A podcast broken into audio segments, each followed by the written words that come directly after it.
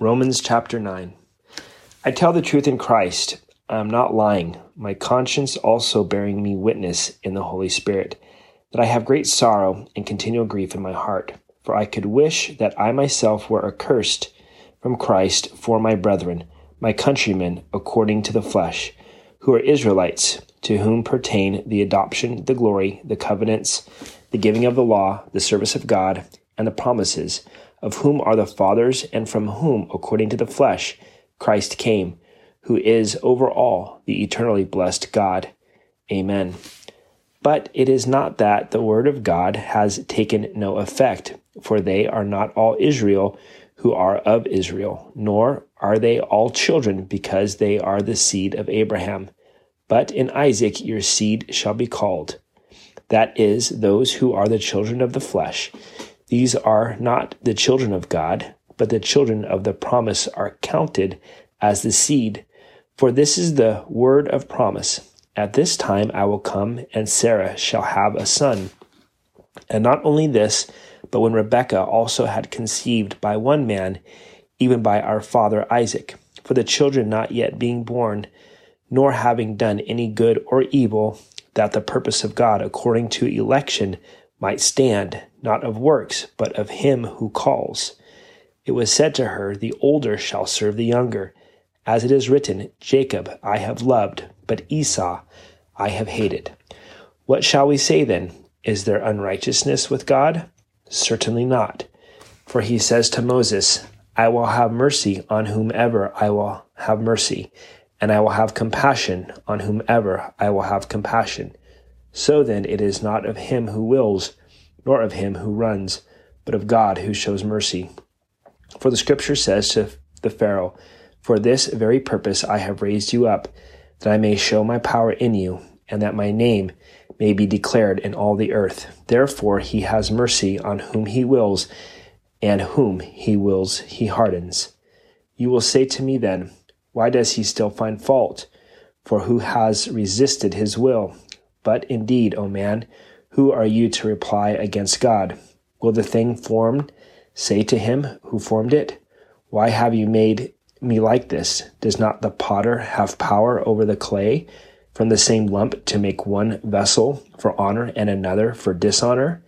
What if God, wanting to show his wrath and to make his power known, endured with much long suffering the vessels of wrath prepared for destruction, and that he might make known the riches of his glory on the vessels of mercy which he had prepared beforehand for glory, even us, whom he called, not of the Jews only, but also of the Gentiles?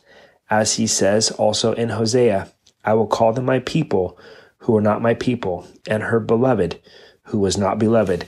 And it shall come to pass in the place where it was said to them, You are not my people, there they shall be called sons of the living God.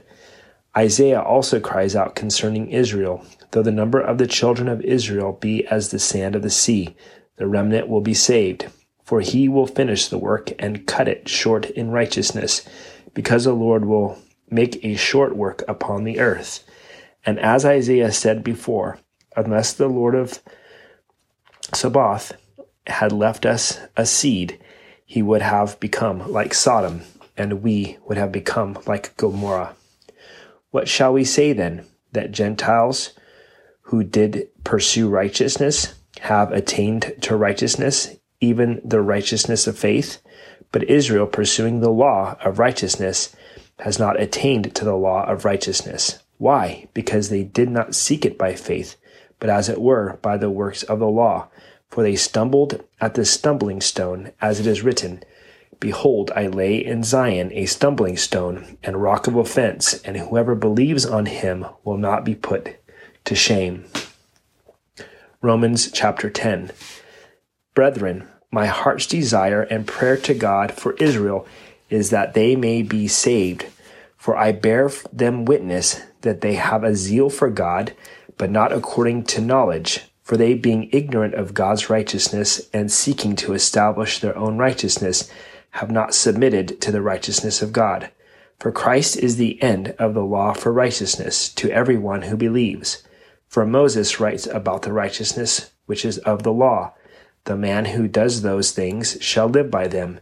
But the righteousness of faith speaks in this way Do not say in your heart, Who will ascend into heaven? That is, to bring Christ down from above, or who will descend into the abyss? That is, to bring Christ up from the dead. But what does it say? The word is near you, in your mouth and in your heart. That is, the word of faith which we preached. That if you confess with your mouth the Lord Jesus and believe in your heart that God has raised him from the dead, you will be saved. For with the heart one believes unto righteousness, and with the mouth confession is made unto salvation. For the scripture says, Whoever believes on him will not be put to shame. For there is no distinction between Jew and Greek, for the same Lord over all is rich to all who call upon him. For whoever calls on the name of the Lord shall be saved. How then shall they call on him in whom they have not believed? And how shall they believe in him whom they have not heard? And how shall they hear without a preacher? And how shall they preach unless they are sent? As it is written, How beautiful are the feet of those who preach the gospel of peace, who bring glad tidings of good things.